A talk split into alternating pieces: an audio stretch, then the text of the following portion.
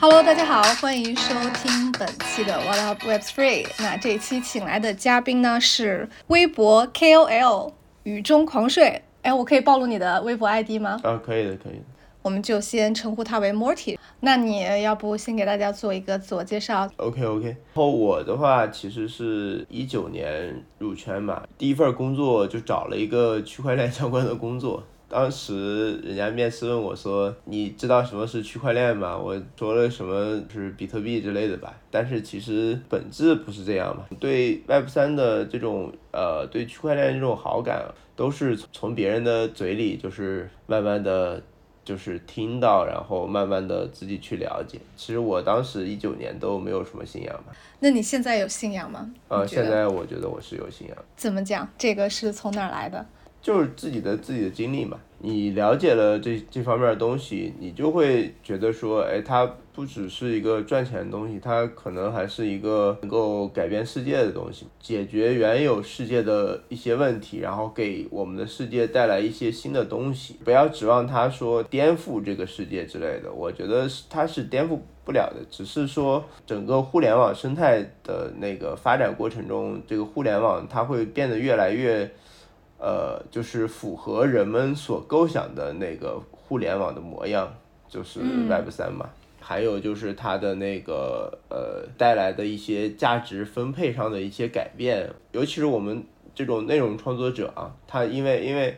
内容创作者有很多那种内容的问题嘛。就是你你对于自己内容的归属权，在至少在 Web 三是。对我我是很在意，而且我觉得。呃，可能就不能别人 删掉你的东西吧？对，其实呃，Morty 他是一个比较资深的创作者，他基本上每一块的内容都会有写到。然后想请睡神来，想请 Morty，哎，我还是更习惯叫你睡神，想请 Morty 来。睡神就喊的太那个什么了，我都不觉得我是是称得上神吧，就是我觉得没有这个水平。睡觉中的神啊，因为你叫雨中狂睡啊，在雨中都能睡。呃，Morty 他其实就写过跟很多板块都有关的，然后来录这一期节目也是因为，呃，看了 Morty 写的一篇跟 GameFi 相关的文章，觉得他在这个赛道的一些思考很有意思，所以想请 Morty 来聊一下。OK，那要不 Morty 你先跟大家介绍一下，就是 GameFi 到底是什么东西？它跟我们平时去玩的那些网游啊、手游啊，它有什么区别吗？我觉得其实是有很大区别的，而且 Web 三游戏的话，其实它呃和 GameFi 还不是一个东西嘛。然后 GameFi 就就相当于是人们把金融属性就是加强了嘛，然后用一个套皮的游戏，而且就是在就是最开始的时候，它其实都是。呃，你花钱买一个 NFT，然后然后买 NFT 之后质押，然后质押之后就可以获得收益，就相当于就是说你投资了一个房地产，你用它出租来获得收益，但是它那个租金比较高，然后它会给到你。为什么租金比较高呢？是因为后面人也在进入这个东西，比如说你的租金是用呃一个代币。来支付的代币价格是一，更多人进入之后，代币价格飙升到十，然后你就相当于你的回本速度就变快了。但是这个就要取决于说有多少人来你这边住，就是说你后面进来的人够不够多，所以大家都说庞氏嘛，他们可能会加一些那种更那个套娃的手段，然后。跟套完手段之后，它就会导致一个问题，就是说可以维持维持盘子运行一段时间，但是也不能阻止它是崩塌的，因为包括市场上有新热点，然后包括后续玩家进入不足。嗯，就是流动性其实是就不管是 DeFi 还是 GameFi 都是非常重要的一件事情，就你得有足够多的人进来把这个。池子盘活了，你才能有后续的一系列的延展跟想象。对，就是 GameFi 和 DeFi 还不一样嘛。DeFi 的话，其实它会吸引流动性挖矿嘛。但是流动性撤走的话，其实它对于它那个基本功能，比如说 DEX 之类的，它虽然说会有影响，因为滑点就变大了嘛。但是 GameFi 的话，它的影响会就是死亡螺旋，你知道吗？就是它它没了，直接就没了。对对对，DEX 的话，其实。流动性少一点儿，然后相当于不卷了嘛，然后收益可能就变高一点儿，然后可能就维持在一个一定量的数值了。它是因为它是有真实的应用场景的嘛，人们需要去通过比如说 DEX 去交换代币，我觉得这个是一个很大区别吧。你说的 DEX 是指嗯去中心化交易所？对对对，DEX。嗯嗯。那刚刚前面你提到说 GameFi 跟 Web3 游戏其实还不太一样，就他们两者的区别又是什么呢？其实我在一九年的时候跟我的同事就探讨过这个问题，就是呃，GameFi 是金融第一，加密第二，然后呃不是不是金金融第一，游戏第二，然后然后 Web3 游戏是游戏第一，金融第二吧，就是区块链应该是。游戏的附属品，而不是它不能是啊，它不能是主导游戏玩家游玩游戏的一个驱动力。我觉得这个是非常关键的。嗯，那那这样听下来，感觉就像是两大派别，就是因为他们最基本或者说最重要的东西其实是不一样的。他他们现在是这种对立竞争的这种感觉吗？到底是游戏第一还是金融第一？不是对立竞争吧？就是 GameFi 就最终会被淘汰的，市场已经告诉我们说，就是第一代的 Play to Earn 的 GameFi 它是有问题的。就我之前说了嘛，就是庞氏嘛，就是死亡螺旋，就别人玩它是因为它那个租金，而不是说因为它这个房子漂亮。因为有很多血淋淋的例子啊，比如说 Raka，然后阿谢，然后这种。包括 GMT，GMT 其实它还就是 Stephen，然后他他还做的好了一点嘛，他是就是与那个链上和链下结合了嘛，但是它还是 Play to 二就是玩家游玩它的收益没办法去驱动它去 Move to 二了，没办法支撑了，除非说是 Stephen 获得了一个很高的用户量吧，就是很多人进来去 Move to 二然后会导致游戏增长，但是它。他的需求肯定是说，哎，有是有源源不断的人去来玩他的，有那个增长，他才能维持下去。如果他没有增长的话，他是维持不下去的。嗯，对。就是像 GameFi，如果你把金融属性做成第一的话，其实你吸引过来的人，他不是奔着这个游戏或者产品本身去的，就他大多数都是一个逐利者。那逐利者他把自己想赚的钱赚到之后，他其实就会离开。所以如果项目想要持续运营下去的话，就不断需要新的逐利者进来。但是总有一天，你这个利会被大家给分光。这个时候你就其实没有新的人，然后你也留不住旧的人，你这个产品等于就是死亡了。呃，对的。嗯，那你在这些年，也不这些年，就是这段时间，你觉得你有玩过什么？你个人印象比较深的，不管是 Game Fun 还是说 Web 三游戏，不管说是你觉得非常好，还是说很烂的，有没有什么你觉得想跟大家分享一下的游戏项目？怎么说呢？我我其实呃，对于这个 GameFi 吧。对他是不信任的嘛？Raka 火的时候，很多人都喊我去玩，就喊我去玩的人都赚到钱了。如果单从 赚钱的角度来讲的话，确实错过了嘛。但是我最后还是进去玩，然后他就崩溃了嘛，死亡螺旋了嘛。我最后进进的太晚了。对我最我其实是知道的，但是我就心里就是瞧不上嘛，因为我也玩游戏，我觉得这这什么垃圾啊，然后。说白了就是说，哎，一开始我是因为瞧不上，然后最后是因为它赚钱效应真的挺可以的，然后还有身边人也在那个 C 叉我，然后我就我就去去玩了，结果就没了。嗯，就你就是最后那一波接盘被收尾被割的人，差不多吧。一般就是一个 GameFi 的项目，它从可能刚开始宣发到最后经历这个死亡螺旋，它的周期有一个通常的时间吗？呃，有的。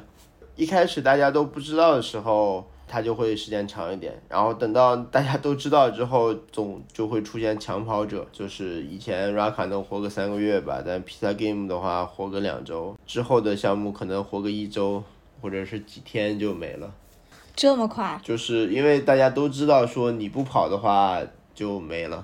所以你就得抢跑。你比如说之前 Raka 能赚很多，但是之后的 GameFi 就会没办法嘛。但是有一个东西叫那个 Do Farmer 刀 Farmer 啊，刀 Farmer，然后它其实它是做做的一个概念叫什么协议控制价值嘛，就是通过收手续费之类的，就是搞了一个国库嘛。我觉得当时觉得我觉得还不错，因为我我当时是觉得说 GameFi 其实也是一个类似于国家的那种那种体系吧，然后。首先是你要有增量嘛，就是出生人口嘛，还要有那个经济的一个政策嘛，就是包括呃增发代币还是就是加息降息，然后通过来控制它的那个法币的增量，然后把它控通胀控制在百分之二之类的，就是你还要产生真实的场景嘛，然后这个反正很复杂，因但是就就就你做不出来的。因为因为国家和一个游戏的那个复杂程度是不一样的。哎，我不知道，比如说在 GameFi 里有没有那种他真的就是想好好的做一个 GameFi 的游戏，然后把这个游戏能够长期的做下去，而不是说做成一个像庞氏一样，可能几周或者几个月就没有，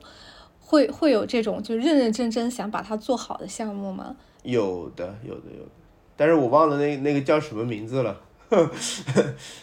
呃，他还活着吗？呃，我觉得现在真正想做好游戏的项目还没有推出它的产品，就还在准备阶段。我我其实是看到有些人去投了一些那种，他有很多新的想法吧，就是说，比如说我我要去做一个 Play to Earn，但是他们呃不会考虑说跑势的问题嘛，然后他们。可能会做点那个代币的消耗场景，等到第二代的人认意识到这个问题之后，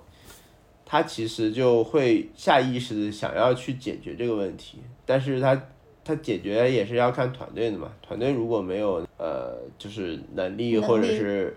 就是就现在 Web 三游戏有个很怪的地方，就是说很多没有做过游戏的人也来做游戏，那完全就行不通。那那现在看起来就是说，可能第一代已经是昨日黄花，就是它大概率是不可能做出来的。但是第二代是吧？对，然后第二代是还在可能针对第一代，他会做一些调整、一些改进。现在大多数都还在筹备中，所以。需要大家拭目以待。其实就是就是说，哎，有两两个东西，一一是说想要解决这个 Play to Earn 的庞氏问题，然后另外一种就是说考虑将那个区块链加到那个游戏里面。其实还是在做游戏，比如说之前我有个朋友是那个做做这种 Web 二点五游戏的嘛，他做了一个什么二点五原神吧。他只是把部分的游戏内容做了一些取舍吧，就是说你可以不使用区块链也可以玩这个游戏，但是你如果想使用的话，区块链会给你带来一点好处，这种我觉得就还好了。就是我我我觉得我们市面上也需要这种 Web 二点五的游戏吧。对于很多人来说，Web 三其实不是刚需嘛，所以我觉得有一个很大的缺口，可能就是说。哎，你可以把那个 Web 三的那个东西，就是让大家需求它。就是我觉得可能有个缺口，可能就是一个 Web 三游戏去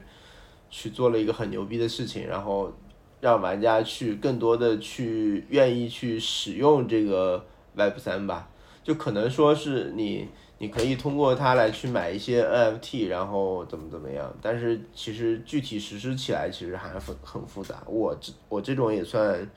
呃，纸上谈兵吧，只是去看一下趋势，说，哎，呃，它这样是不是会解决一些问题？嗯，哎，你说这个，我突然想到，我之前跟一个呃 Web 三游戏的从业者去聊，然后他就提到说，其实对于游戏公司来讲，嗯。就是把游戏 Web 三化是游戏商很愿意去做的一个事情，因为它最主要的是帮游戏公司做到了去中介化。就是原来你游戏的分发你是要分发到很多渠道上，比如说呃一些手游你可能得分发到 vivo 或者分发到华为，那在这个不同的渠道端得来的这个客户的流量和数据，可能首先就是掌握在这些渠道分发商这儿。所以你在游戏这个开发商本身那儿它的数据不是完全打通和连通的，但如果把它 Web 三化之后，等于用户的所有数据你都是可以直接去触达，就你就你没有那个分割的渠道商了。但是但是我觉得如果你要要 要做一个很成功的游戏的话，确实还是得那个靠那些渠道商呀。对，渠道商肯定是一个很重要的部分，但是，嗯，Web 三游戏它的运营方式会跟传统有点不一样嘛，它可能会更偏社区化，所以你会需要在这个方面多去下一些功夫，去自己去拉一些用户。但是好处就是你用户的数据在你这儿都是打通的。嗯，其实我我我倒不觉得说这个是 Web 三能解决的问题，好吧？呃，我保留意见啊，就是就是我我觉得我觉得这个东西其实不是说你 Web 三了你就数据就能打通了，对，然后你我觉得它 Web 三的话就是呃一些关键数据上链的话，确实是有有这种说法的，但是我觉得现在的问题在于就是区块链没办法去容纳说呃就这么大的流量吧，就是说可能就是。就是你一旦要做一个成功的应用吧，至少日活得很高吧，然后，然后用户人数得很高呀。区块链的话，就是说你 Web 三化的话，你肯定数据是要上链的嘛，就是公开透明的嘛。然后这样导致的一个问题就是说，哎，那个就是区块链，就是 比如说你在以太坊上肯定不行吧，对吧？然后以太坊的那个可扩展性就低一点嘛。或许你在那个。呃，山寨 LE 上 Layer One 上，然后比如说 Avalanche，然后 BSA 之类的，但其实都都会很卡，你知道吗？嗯，就是你选什么链还也是一个很重要的事情。就就是说你 Web 三化的话，你你需要解，就是说你刚才说的那个分发的问题，我觉得你需要解决的东西不只是呃光游戏这部分内容，包括各种基础设施也得相应的提升。但但现在不是有很多 Layer One 在做这件事儿，就听起来是一个，其实你把它往下落实的时候，还有很多具体的这种细节的问题需要去去对对对，就就是基础设施还是匮乏的，就嗯区块链吧，对，一开始大家都觉得说，呃，你到底区块链应该应用在哪个哪个方向呢？大家会说，哎，金融不错嘛，就是有了 DeFi。然后后面又又就是觉得游戏也不错嘛，但是游戏一直出不来那种大规模的应用嘛，包括 EOS 那段时期嘛，他就搞了很多那种博彩，呃，我我也玩过啊，就是这个协议是个赌场，然后你就要来，你的对手盘是是你的另外的用户，而不是庄家，然后庄家只要吃流水就能赚很多钱。所以它这个就是一个，你赢了就一定有人输，但是庄家稳赚不赔。对你赢了零赢零点九嘛，庄家赢零点一。你输了你输一，庄家还是赢零点一。就是那为什么这个这这个东西它在监管层面就，虽然说 Web 三它现在相对监管没有那么严，但是这个事情在 Web 三会有监管问题吗？呃，肯定肯定不提倡做这个呀。然后他那个东西的话，大家都就是也害怕嘛，就是包括你知道吗？就是，呃，大家都在搞笑说什么孙哥去哪哪哪没嘛，然后比如说孙哥去 GameFi，然后搞了个赛马，然后赛马就没了，然后孙哥去搞交易所 FTX 没了，你不要小看调侃孙哥，孙哥其实。还是挺聪聪明的，他他是懂得控制风险的，可能他的东西活不下来，但是他肯定能活下来。你觉得他是一个引领热点的人，还是出现在热点上的人？他不是引领热点的人，他是蹭热点的人。OK，所以一个事情，如果孙哥进了的话，就代表他可能已经快到顶点了。对对对。这个这个是可以公开说的吗？笑死我！这个呃，可以吧？孙哥，孙哥，孙哥不会来找我们维权的，我知道。哎，孙哥也很很聪明啊，就是我我还是夸孙哥，虽然说孙哥可能做的东西会倒，但是孙哥不会倒。就是为什么还有人信孙哥呢？至少孙哥是能让一点点人去赚钱的，可能不会让很多人赚钱，但是就是有有部分人应该是会吃到孙哥的一些呃红利吧。是，我觉得这个是就是挺有意思的，就大家都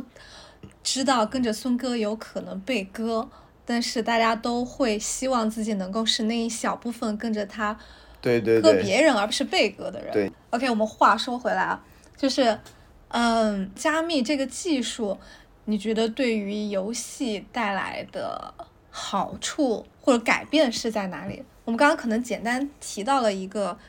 嗯，对于用户数据这一块，但这个讨论下来感觉还比较早期。那其他还有什么你觉得是改变这个游戏行业的地方吗？呃，我个人觉得啊，就是嗯，很多人说的那个什么有社区控制游戏那个东西，呃，我觉得是不现实的吧。就就是说，哎，你什么去中心化治理之类的去控制游戏的一些发展，我觉得是不现实的，好吧？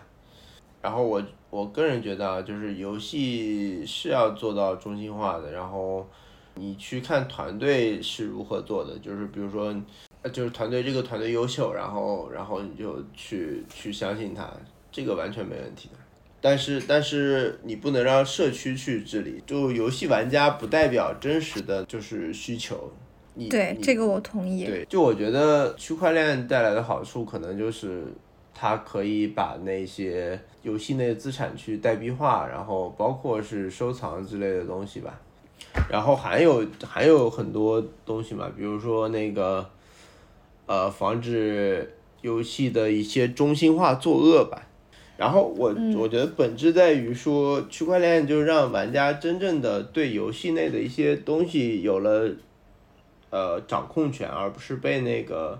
呃，游戏中心化的控制吧，但是我们在做 Web 三游戏，可能是我，因为我觉得我是纸上谈兵啊，因为我我自己还是意淫偏多啊，然后，呃，我个人是觉得我们在做游戏的时候，呃，还是要在一个很模糊的边界，就是 Web 三和 Web 二的一个边界，然后。然后在某些部分是让用户去得利的，但是有些部分是要游戏的团队，就游戏工作室去掌控的，这个是非常重要的，就是他要主导游戏的发展、游戏的进化、游戏的更新。呃，如果不是不是打一波流的话，嗯，就他这个平衡还挺难把握的。对。哎，像刚刚就是我们前面聊的时候，其实经常会提到 “play to earn” 这个词，它就是算是 Web 三游戏里比较独有的一种方式吧，就是我通过玩儿然后来去赚钱。那这个好像是现在已经不太提倡的一种方式了，可以这么理解吗？因为因为很多人针对这个方式其实提出了一些质疑，觉得它相对来讲。不是那么的科学合理，所以也会有一些人提出来，通过玩来拥有东西，或者说 play and earn，以玩的同时赚钱，或者说就是我我免费来玩，然后完了之后自己拥有这个，就这些不同的游戏的一些运作的方式，你有什么看法吗？他们讲了这么多东西，其实本质上。其实跟游戏其实是关系最小的，这这个比较犀利一点啊，比如说 Play to Earn，它是通过去呃经济效益去吸引你去玩，但本质上来说，它这个经济效益也是后面玩家的经济效益，跟游戏其实没有什么关系。你可以看到他们套套皮嘛，Play to Own，就是他说什么 Play Play to Own，然后还有什么 Play and Earn，就是说。呃，play and earn 可能是他要去想想要去强调他他他是说让玩家在那个呃游玩过程中获得一些经济收益嘛，但其实这个本质上而言，就算你玩什么地下城与勇士，然后玩那个还有那个梦幻西游这种游戏，它也是 play and earn 呀，就是说你。呃，工作室的打金就是包括魔兽世界这种，它是一个很已经是一个很成熟的一个体系了，就是经过那些发展。Play to own 的话，它其实本质上还是说你，你你你你要拥有一些东西嘛，但是你拥有的这些东西，呃，有什么用呢？可能是收藏价值啊，首先收藏价值，但是但是我觉得它更像是一个社区的东西，需要社区的共识去支撑它有价值的。然后如果它没有价值，或者是游戏不够好玩的话，就是它拥有的东西它其实是没有什么用的。嗯，就就是这些东西，其实它就是锦上添花，但是你本身你自己的那个底子还是要游戏，还是要去 focus 的到游戏上。还有就是 free to own 嘛，free to own，我觉得，我觉得，我个人觉得 free to own，它本质上也跟游戏是没有什么太大的关联，它只是可以去帮助你在早期建立一个比较比较好一点的社区。我认为 free to own 它其实是一个建立社区的手段，而不是说要增强你，就是用区块链技术去增强你游戏的一个呃。玩家的游玩体验的一个手段，它建立社区是很好的，然后通过那个强大的一个强大的社区去，就是能推动它游游戏的一些发展嘛。比如说，嗯，呃，就是你游戏出了一些活动，然后，呃，你就可以配合去这个 own 的这个社区来去一起做嘛。然后大家虽然说免费获得，但是就是它成本很低，它不会去急着去呃。就是我要去获利这种感觉吧，然后，然后他可能格局也会变大一点吧，就愿意跟那个项目方一起去呃成长。嗯，就是其实可能我们俩今天聊的这些，我觉得更多都是从一个行业用户的角度，对对对，在聊这些事情，而不是说从项目方。对，但是我觉得行业用户他的一个视角也是挺有意思的，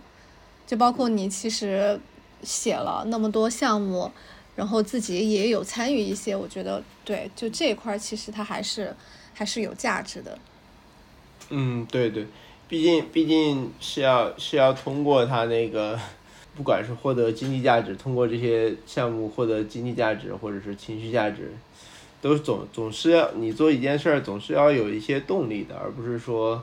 就是无欲无求那种感觉吧。就是你只是只是觉得它好，然后你就去用，其实不是的。你觉得它好，是因为它有价值给你提供，你才会觉得它好。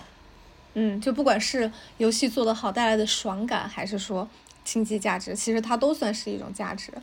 那我觉得下面其实可以来谈一谈 Web 三游戏里面的代币这一点，因为之前你的那篇文章里，我觉得在这一部分也有着重去写嘛。因为因为为因为现在好像很多 Web 三游戏里它都会有 token 的一个设置和激励，就是它是一件必须的事情吗？我觉得是必须的嘛。就首先就是那个 SBT 嘛，灵魂绑定代币嘛，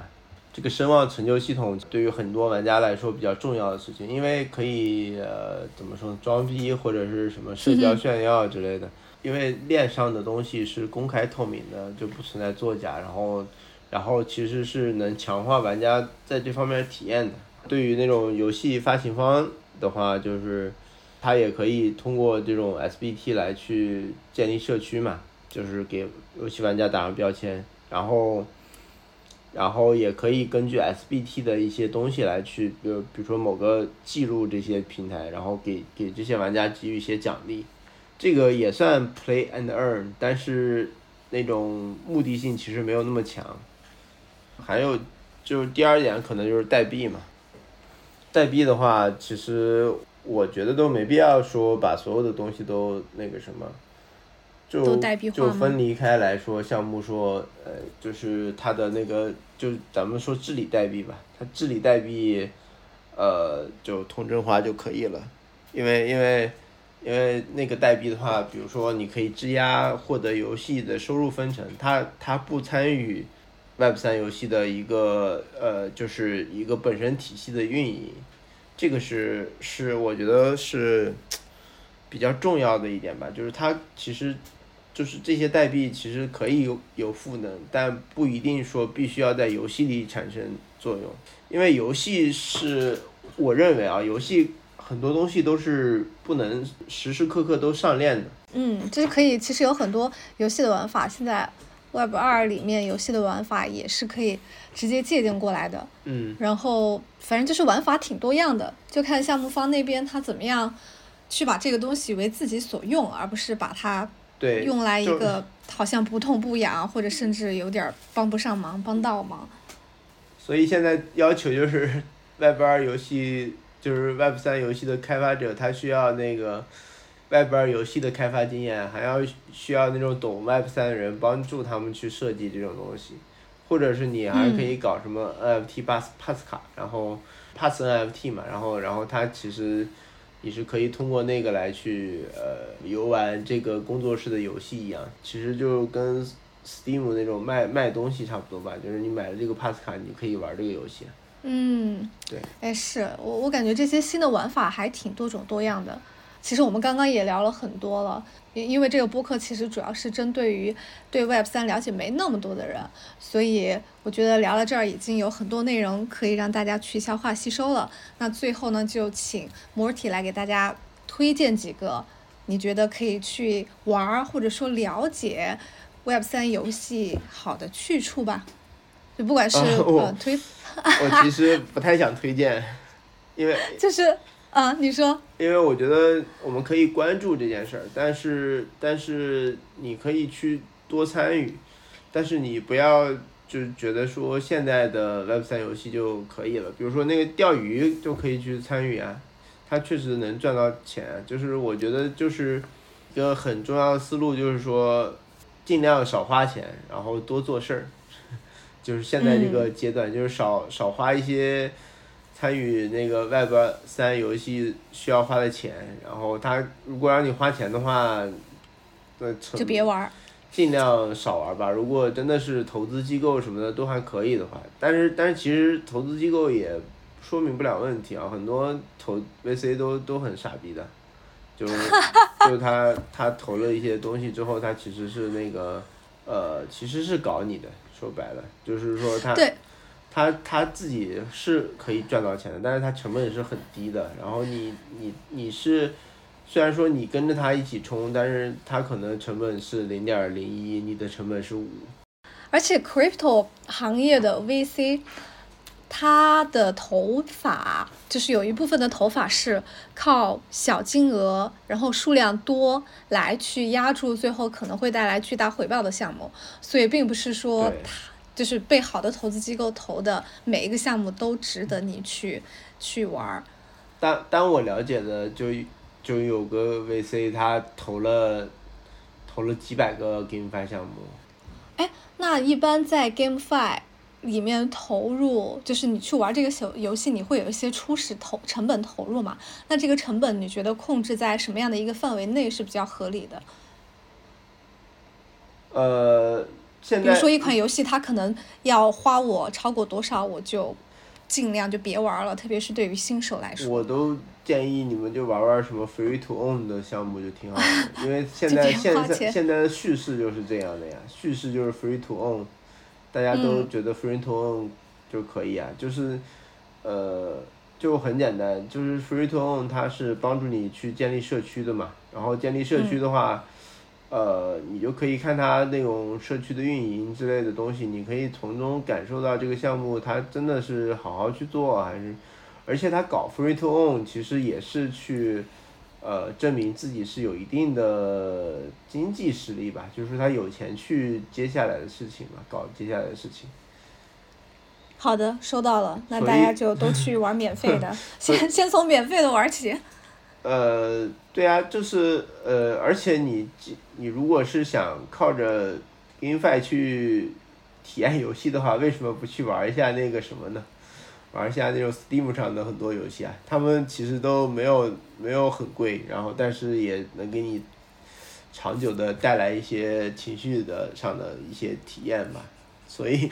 所以说真没必要，真没必要。你要挣想赚钱的话，搞搞 GameFi，然后你得计算那个什么盈亏比，然后要看那个啊、项目方自己的水平之类的。但是我我觉得我我觉得最我玩的最好的一个，就是我最喜欢的一个游戏吧，就 Web 三啊，嗯就那个叫 Sunflower，它它是其实它是呃做的还蛮有我是九月份的时候玩了一个月这个游戏。我一直在在玩，但是我后面因为上不去了嘛，就是它卡住我了，我就没玩了。虽然我都没没通过它那个赚钱，但是我每天种种菜、收收地，我感觉就挺挺开心的。